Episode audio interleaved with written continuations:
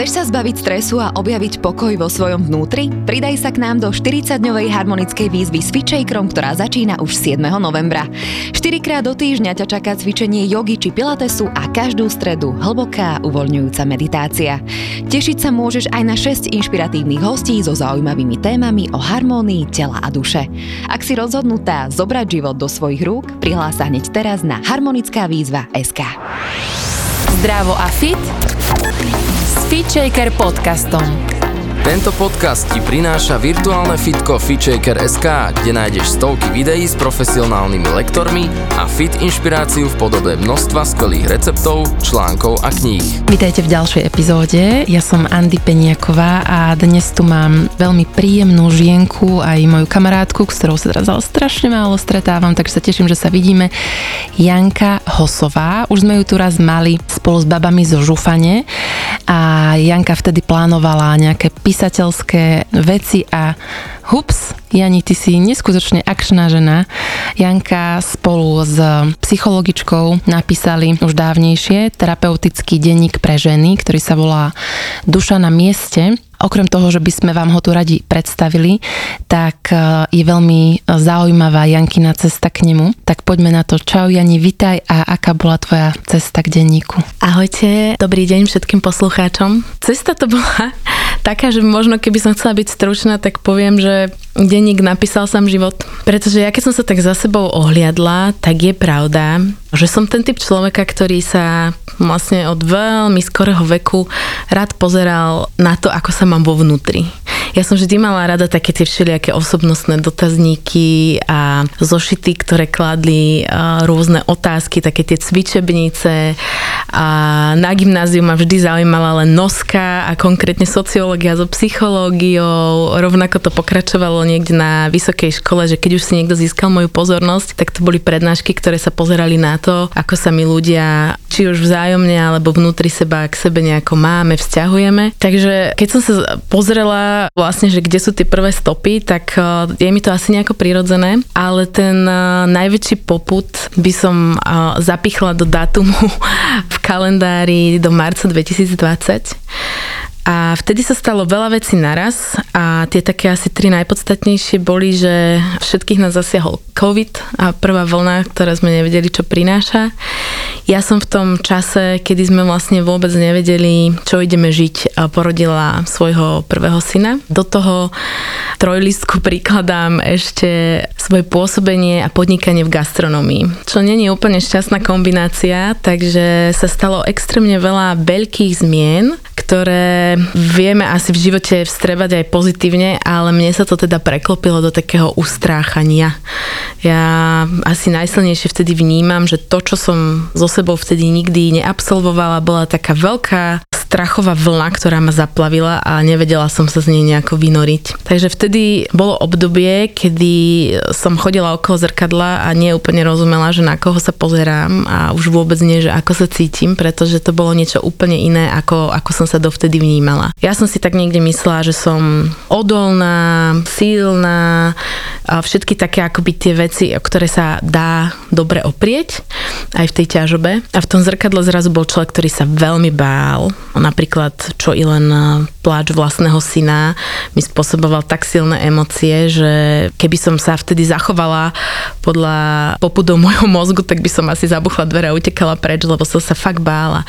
Ja keby vôbec som nevedela zrazu, že čo v živote mám robiť, o čo sa tak akoby nejako oprieť, aby som sa vedela upokojiť. A aj miera tých emócií, ktoré ma zaplavovali, a to nebol len strach, ale bol to napríklad veľmi výrazný hnev, tak to boli veci, ktorými som sa stretla, keby úplne prvýkrát.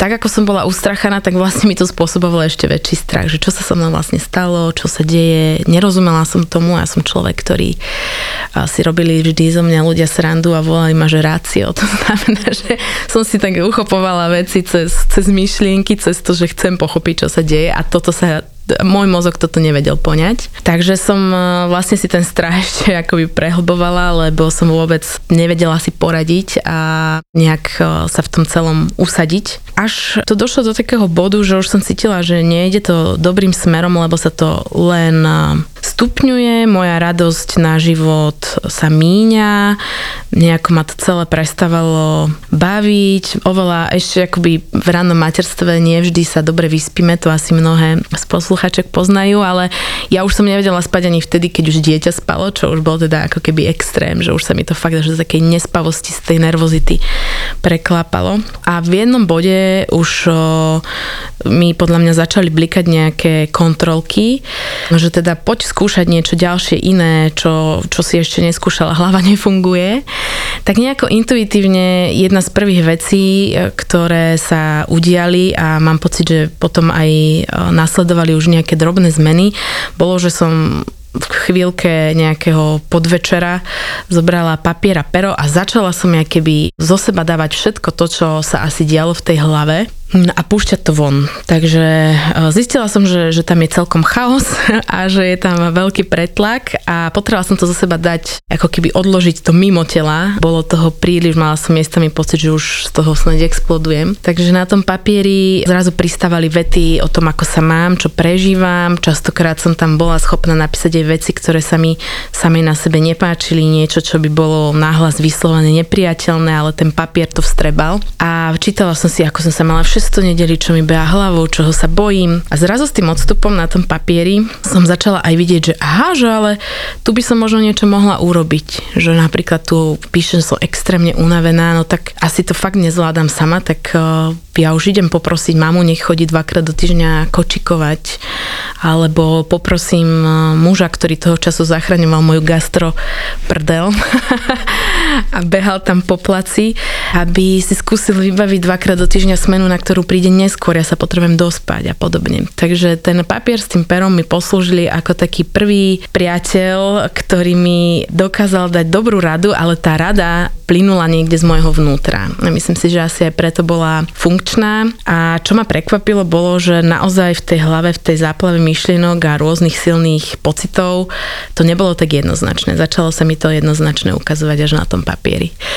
Tak som si začala písať viac a videla som na sebe, že je to nejaká cesta, ktorá mi pomáha. Asi nie je jediná e, zásadná vec, ale jedna z. A ten zážitok mi zostal taký silný, že v bode, kedy sa už tie veci lámali a kedy som zase začala nachádzať, ako sa k sebe vrátiť, ako získať opäť nejakú vnútornú silu, istotu, ako sa o seba dobre postarať, tak mi to zostalo stále ako taký silný odkaz. A tým, že som vždy bola veľký fanúšik všetkých možných zošitov, zápisníkov a sama som si ich rada vyplňala, tak mi pri jednej prechádzke v lese zišla taká idea, že keď to funguje mne, tak mám takú skúsenosť, že určite nie som sama na svete a že možno by takýto priestor na papieri dobre padol aj iným ženám, pretože istotne nebudem jediná, ktorá má ťažké obdobie, v ktorom sa nevyzná a potrebuje nejakú pomocnú ruku alebo pomocný papier. Ty si vlastne prizvala do spolupráce na písanie denníka psychologičku, povieš nám o nej viacej. A mňa ešte zaujíma, že ako sa potom započalo toto tvoje, teda taký druhý krok, že kreovanie toho priestoru pre ženy, lebo na to už naozaj potrebuješ mať nadbytok, že vlastne ty si sa vypísala, ty si sa terapeutizovala, ty si sa veľa naučila a teraz vlastne si v bode, že súcitíš, to je nádherné niečo s inými ženami, ktoré toto prežívajú tiež. A nie každý nazvem to tak, že na svojom dne, ako si mala možno ty, nájde tú silu sa o seba vedieť postarať alebo nájsť ten priestor na to, aby som bola možno takto kreatívna a seba reflexívna. A ja si spomínam totiž to a len mi povedz, že či je to tak na obdobie, kedy mal tvoj syn okolo 9 mesiacov, keď si mi povedala, že vieš čo teraz, štvrtky do obeda patria mne, chodím sem a sem a tu sama si píšem alebo nepíšem, len premýšľam, mám 4-5 hodín pre seba. A ja som ešte vtedy nemala dieťa a prišlo mi to úžasné, že si vieš vytvoriť ten čas, kedy sa tvoj muž stará o dieťa a ty sa venuješ sebe alebo teda nejakej tej práci. Že kedy to vzniklo a či vtedy začal sa písať ten denník? Idem odzadu. Áno, to je presne to obdobie. Myslím, že Krištof mal presne ako hovoríš 9 mesiacov, kedy som si dovolila položiť môjmu mužovi otázku, že či je pre ňo OK, aby som si štvrtkové dopoludnie vyčlenila pre seba a pre túto tvorivú prácu. A to, že som si dovolila, nemyslím voči vzťahu mojim mužom so Zdenom, vnútorne, vnútorne. A to je vlastne aj tá cesta od úplného úvodu až e, po týchto 9 mesiacov, ktorú mi vlastne toto moje zapisovanie a denníkovanie aj pomohlo vidieť, že jedna z takých ako mojich veľkých tém bolo vôbec pýtanie si pomoci a vyslovenie úprimne toho, čo vnútri niekde cítim, ale sama si to zavrhnem, pretože sa to nemá, nehodí. Nebola by som tak, povedzme, schopná, obstojná vo svojich vlastných očiach. Takže ja som si najprv potrebovala porozpúšťať všelijaké možné také záťaže, ktoré som si poprehltala za tie roky. A za tých 9 mesiacov sa mi teda podarilo do nejakej miery veľmi úprimne a otvorene komunikovať, po čom by som túžila. A zistila som, že vlastne to je ten najťažší krok, lebo potom už tá realizácia častokrát nie je tak náročná, lebo tých ciest je veľa. Samozrejme, nie každý má ten komfort, že by sa mu vedel pracujúci muž v nejakej pravidelnej pracovnej dobe spolu podielať na starostlivosti o dieťa. To bol môj šťastný príbeh ale to dôležité bolo, že som vôbec dokázala v sebe nájsť a formulovať to, čo by som chcela a potrebovala. Takže vtedy som začala písať dušu. A aby som odpovedala na druhú časť tej otázky, tak napriek tej silnej skúsenosti a tomu, že ja som popri písaní opäť začala navštevovať terapiu, učiť vzdelávať, počúvať rôzne podcasty, ktoré ma zaujímali hlavne pre vlastnú cestu, tak mne bolo zrejme, že ja napriek jednej skúsenosti nemám schopnosť obsiahnuť skúsenosti odlišných a iných príbehov a žien. Takže by bolo vrcholne nerozumné sa púšťať do takejto práce, pretože to naozaj potrebuje odbornosť, potrebuje to citlivosť, potrebuje to bezpečie a na to som ja nebola dostatočne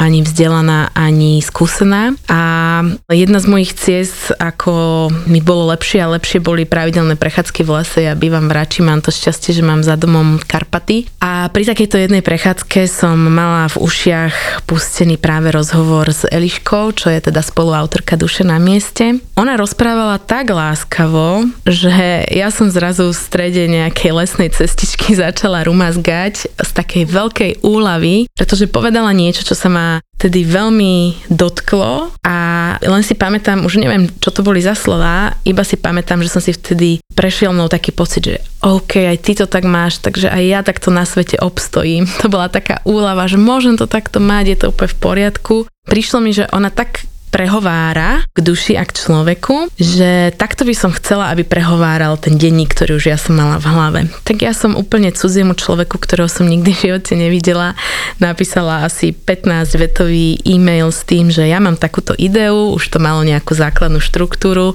tá moja predstava a nechceš ty byť spoluautorka takéhoto niečo? Ja som vtedy asi fakt bola v takom období, že hrozne sa mi uľavilo v tom, že kto si čo myslí, aj z takej predstavy, že nie, mne to bolo úplne v pohode, že však tak nie, tak buď to nenapíšem, alebo nájdem niekoho iného. Ja som to chcela vyskúšať. Vtedy z takého toho dna, ako ty si to nazvala, z takej tej tmy, mne sa tak akoby takú ľahkosť do topánok som získala, že sa mi tak skackalo. Vôbec to neznamená, že tie dni boli nejaké zásadne iné alebo ťažšie, ale mne sa naozaj vrátila chuť a sila a vrátila sa mi asi aj za to obdobie, kde, kde bola vyčerpaná, takže jej zrazu bolo viac. No a vedela som mu nasmerovať tým smerom, ako som chcela skúšať ďalej žiť. Takže som sa nebala kliknúť na odoslať a asi za tri týždne mi prišla pozitívna odpoveď, čomu som vlastne vôbec nerozumela vlastným očiam. Takže sme sa pustili s Eliškou do práce, ona žije v Prahe a napísali sme dušu na mieste. No ani neviem, že koľko nám to trvalo, ale podľa mňa tak do roka takto pražsko-bratislavská spolupráca cez zoomové kóly a zdieľané Google dokumenty vlastne dopadla až tak, že sme poslali do tlače tento terapeutický denník pre ženy. Ako si majú ženy ten denník predstaviť? Čím je iný a čím nás prevádza? Mňa veľmi, veľmi inšpirovala taká recenzia, ktorá nám pred pár dňami k denníku prišla a v nej píše už jedna majiteľka duše, ako ja denník volám, že si nevedela, že si vždy denníkovala, ale vlastne vlastne si nevedela predstaviť, čo je tá pridaná hodnota, čo to znamená terapeuticky. A ja som sa tam vlastne zamyslela, že, mm, že áno, že my toto neobjasňujeme, popíšeme možno obsah, ale je to tak dobrá úvaha, že skúsim týmto, týmto smerom odpovedať. Denník má dve časti. Tá jedna sú prázdne strany na klasické denníkovanie, alebo ako na to existuje taký anglický ustálený pojem journaling, čiže vlastné zamýšľanie sa nad tým, ako sa mám, aký bol deň, za čo som vďačná, čo potrebujem, čo prežívam, čoho sa bojím, čokoľvek má človek chuť odovzdať tomu papieru. Ale tá kľúčová časť, ktorá je tou pridanou hodnotou práve v duši na mieste, sú štyri kapitoly. Telo, mysel, emócie a duša. A tieto kapitoly sme zostavovali s Eliškou tak, aby pomohli aj ženám, ktorým prázdne strany prídu príliš prázdne a nevedia, čo je to prvá veta, prvé slovo, čím začať, či vlastne chcú si niečo písať, tak kládli otázky, ktoré sa týkajú ich e, vnútorného sveta. Lebo my si to možno častokrát neuvedomujeme, naše dni bežia z mojej skúsenosti celkom rýchlom tempe a není veľa priestoru na taký odstup vstup, čo sa vlastne všetko deje vnútri, ale my sa so sebou častokrát bez toho, aby sme vyslovili akékoľvek slovo, napríklad rozprávame. Čiže hovorím, bože, Jana zase si zavodla kúpiť toaleťak a teraz si bola v obchode. Alebo mi hlavou behajú myšlienky, že ešte toto musím, tamto musím. Alebo vedľa mňa prejde nejaká dáma, ktorá je krásna vo forme a ja sa s ňou porovnám a hneď vyhodnotím, že božinku, kašlem na seba a nebola som cvičiť. A toto všetko sa deje kľudne v rámci dvoch hodín dňa, čiže my si za taký deň nazbierame strašne veľa vecí, ktoré sa v tomto našom vnútornom svete dejú a ovplyvňujú to, ako sa v živote máme, aké máme vzťahy, či nakričíme na deti, keď dojdeme domov. V podstate ovplyvňujú to, s čím si líhame večer do postele. Je to také zaujímavé, že tým, ako tie dni sú plné rôznych povinností, úloh, práce, varenia a tak ďalej, tak my máme hrozne málo času sa pozrieť na to, čo všetko sa deje vnútri a urobiť rozhodnutia a nájsť riešenia, ktoré by viedli k takému lepšiemu pocitu, keď si večer do tej postele líhame, aby sme vôbec mali taký ten pocit, že žijeme fajn život. Definitívne nebudeme nikto žiť jednorožcový život, pretože život sa s nami nepapré. Budú veľmi ťažké momenty a určite ich aj poslucháči majú za sebou množstvo, ale vieme urobiť niečo, aby nám aj v tej ťažobe bolo možno ľahšie, aby sme sa o seba postarali. Cez tieto štyri kapitoly sa s Eliškou keby snažíme, aby sa každá zo žien mohla na seba napojiť, pretože veľa vecí sa deje v tele, veľa vecí cítime, veľa vecí nám beha hlavou a veľa vecí rieši a potrebuje aj tá naša duša. A vytvárame vlastne taký priestor, čas a také láskavé miesto, aby sme vedeli sa pozrieť na to, ako sa tie jednotlivé časti nás a vlastne tá jedna, ktorá to celé objíma, majú. A keď náhodou im není fajn, čo by sme mohli potenciálne urobiť preto, aby, aby sa to zlepšilo. Akurát premýšľam, že aký je ten denník výnimočný možno medzi inými denníkami, lebo mnohé ponúkajú vlastne prázdne stránky, priestor, ktorý je tiež super pre ženy, ktoré vedia, čo s tým spraviť a iné ponúkajú často napríklad, že pozitívne citáty, ale z mojej skúsenosti síce nás vie nejaká myšlienka inšpirovať, ale jednoducho nevyrieši náš deň ani náš vnútorný svet, čo vlastne je zaujímavé na tom denníku, že ponúka priestor na seba reflexiu cez konkrétne otázky a vedenie. A to sa ťa chcem vlastne ani opýtať, že ako funguje toto písanie, že ako je možné, že písanie je forma, môže byť písanie forma terapie, ako to vlastne súvisí s našou psychikou? Ono existuje samozrejme aj veľa vedeckých a psychologicky podložených dát. Veľmi veľa terapeutov aj odporúča denníkovanie ako dodatočnú formu nejakej práce so sebou a ja si to vysvetľujem následovne. A ešte by som rada povedala, že písanie z môjho pohľadu určite nie je náhrada terapie. To by bolo veľmi trúfale a povedala by som nebezpečné vyjadrenie, pretože každý sa máme nejako a v nejakom bode, keď človeka premáhajú akutnejšie stavy, ako je napríklad depresia, úzkosť alebo nejaké panické ataky, ťažké myšlienky, tak ja som veľký fanúšik terapie, to už by som naozaj riešila pomocou odborníka, ktorý vás bude týmito fázami bezpečne prevádzať. Ale aj ľudia, ktorí často chodia na terapiu, čo ale vôbec nie je podmienkou, si zvolia písanie ešte ako niečo navyše, taký ten cukrik. Ja si myslím, že to je akýby priestor, ktorý je bezpečný. To je asi prvé, čo mi napadá. Pretože smejem sa na sebe, môj prvý denník, keď som bola, a to fakt ešte možno niekedy vo veku 10-12 rokov, čo si spomínam, tak mal zámok a kľúčik. A ja som sa tým pádom tam odvážila napísať aj veci, ktoré by som nikdy nevyslovila a ktoré pri predstave, že by si niekto prečítal, tak ma mrazilo. Pretože veľa vecí bola hámba. A veľa vecí bolo mojich takých zvnútornených, že som nechcela, aby o tom niekto vedel. Takže ten zámok bol taká tá istota, že toto zostane len medzi mnou a mojou dušou a nikto iný na svete sa o tom nedozvie a takýto pocit možno niekto má, aj keď dnes ukladá svoje pocity a myšlienky na papier, ale v každom prípade to je medzi vašou dušou a medzi tým zošitom. Nepatrí to nikomu inému. Môže sa to tam napísať necenzurovane, presne v tej podobe, ako sa to deje vnútri. A ja mám skúsenosť, že najväčšími kritikmi v našom živote sme my sami. To znamená, že na to, aby sme už niečo vyslovili nahlas, to už chce keby veľkú mieru odvahy. Hovorím hlavne o veciach, ktoré sami ich na sebe neceníme, nehodnotíme ako pozitívne. Takých vecí je určite u každého z nás dosť, ale ten papier ich znesie. Tam môžu ísť. To znamená, že už len tento prvý moment, že ja niečo, čím sa vnútorne trápim, čo možno nie som schopná zazdieľať, možno ani najlepšiemu kamarátovi, partnerovi, mame, nikomu blízkemu, pretože je to možno tak hlbinné, vnútorné,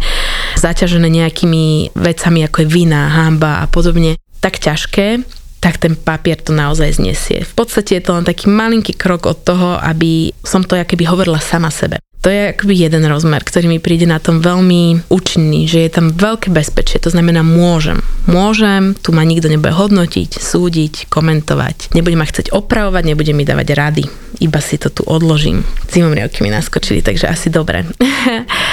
A druhý rozmer, že prečo mi to vlastne príde fajn, je, je tá dostupnosť. Je to, že ten zošit môže mať so sebou v ruksaku, v kabelke, na záchode, pri posteli. Kdekoľvek, kde sa pohybujem, cítim, hýbem, že mám chvíľočku čas. Nepotrebujem sa nikam presúvať, dohadovať, nepotrebujem si na to vyčlenovať extra čas. Krátka, keď to cítim a chcem, či je to raz za mesiac alebo každý večer pravidelne pred spaním, chytím pero a papier, je to nenáročné ani časovo, ani finančne a môžem ja keby zo seba pustiť to, čo potrebujem. A ten tretí a možno nemenej dôležitý bod môjho poznania v tom celom je, že hlave alebo vôbec v nás vnútri sa toho víri, že extrémne, extrémne veľa. Už len tých myšlienok, ktoré nám každú minútu behajú po rozume, je veľké množstvo, aj keď si ich neuvedomujeme a ono sa to tam prekrikuje. Ja mám takú skúsenosť, že počujem väčšinou to najhlasnejšie, čo tam kričí, napríklad ten toaleťak si zabudla. Ale to, že by som fakt sa potrebovala vyspať, hovorí možno tichšie, pričom je to oveľa dôležitejšie.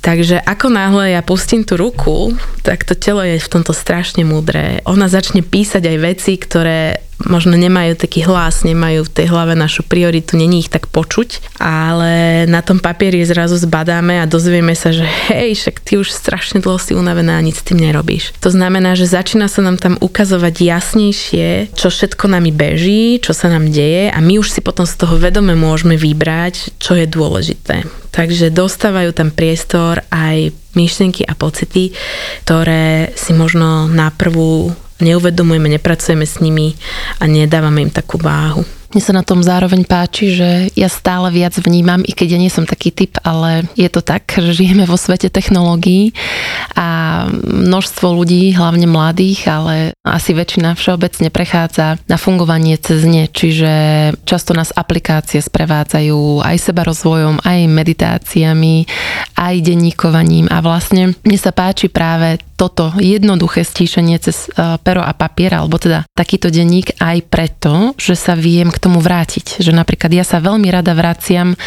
k tomu, že ukáž, čo sa mi to snívalo, ako som sa to mala ten mesiac predtým a teraz narazím na to, že čo? Že mne sa opakuje nejaký vzorec, ale ja to neregistrujem. Ako keby ja proste so sebou žijem a vnímam každý deň tak, jak to je. A keď to vidím na tom papieri spiatočne, že toto sa mi deje už piatýkrát, tak ma to donúti sa ešte viac zamyslieť a už si niečo urobiť. Aspoň sama to takto mám. Ja som zastanca takéhoto písania a preto sme tu aj dnes. Tak to boli. A Jani, ja by som možno už na záver ti dala takúto otázku, alebo či by si vedela možno dať nejaký odkaz alebo prianie ženám, keby si ty napísala nejakú knihu, čo je ďaleko od pravdy podľa mňa. Čo by si dala na úvod ako taký odkaz všetkým, ktorí ťa budú čítať? Nejaké prianie, čokoľvek, čo ťa napadne? Ďakujem za túto otázku.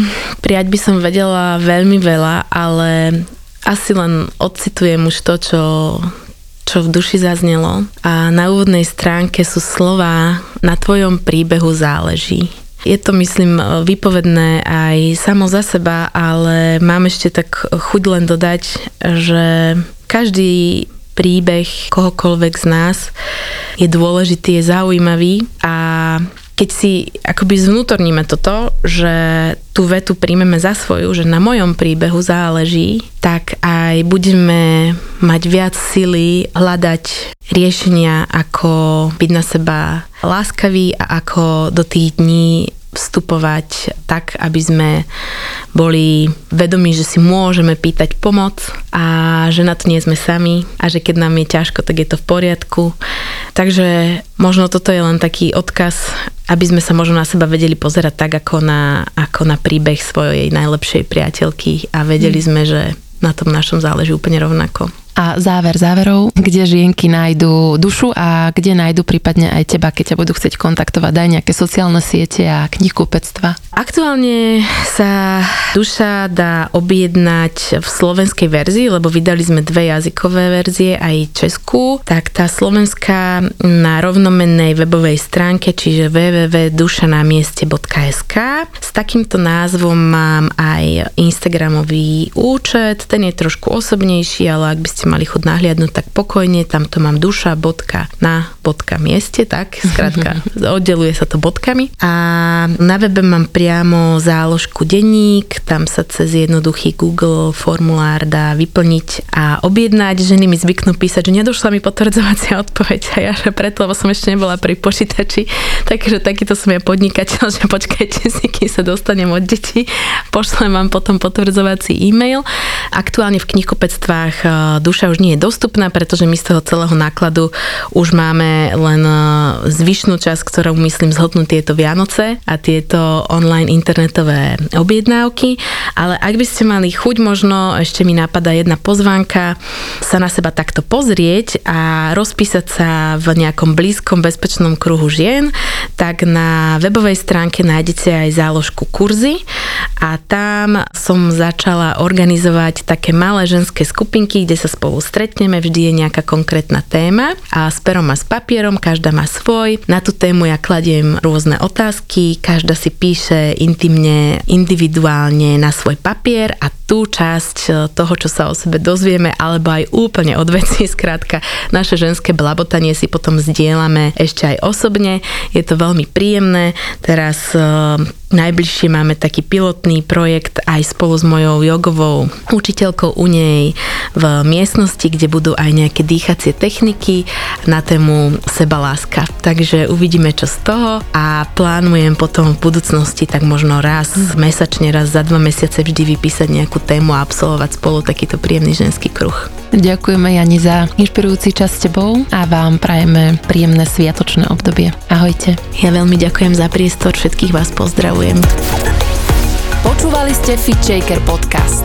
Ja som Andrea Peňaková a verím, že sa počujeme aj na budúce.